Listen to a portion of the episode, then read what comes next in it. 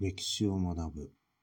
歴史とは過去を振り返って今に生かし、より良い明日を築く学問です。皆さんいかがお過ごしでしょうか？ミスターです。問題。経済活動が活発で生産や消費が伸びている状況を何というか、漢字2文字で答えなさい。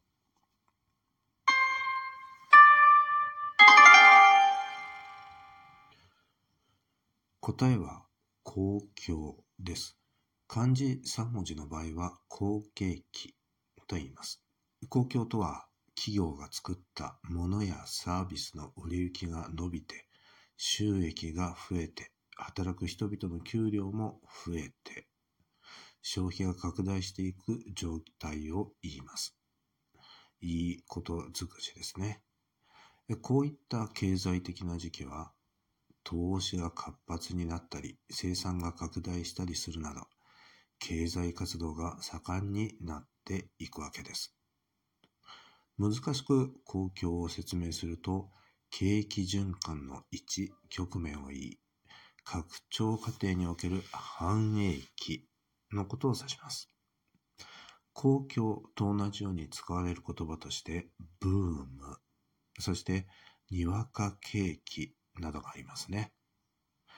公共になると消費や設備投資が活発になります。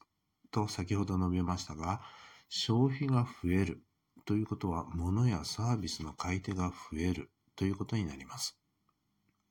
つまり需要と供給という関係から考えると物価は上昇していくことになります。この物価というのは物やサービスの価格を総合したものを言っています。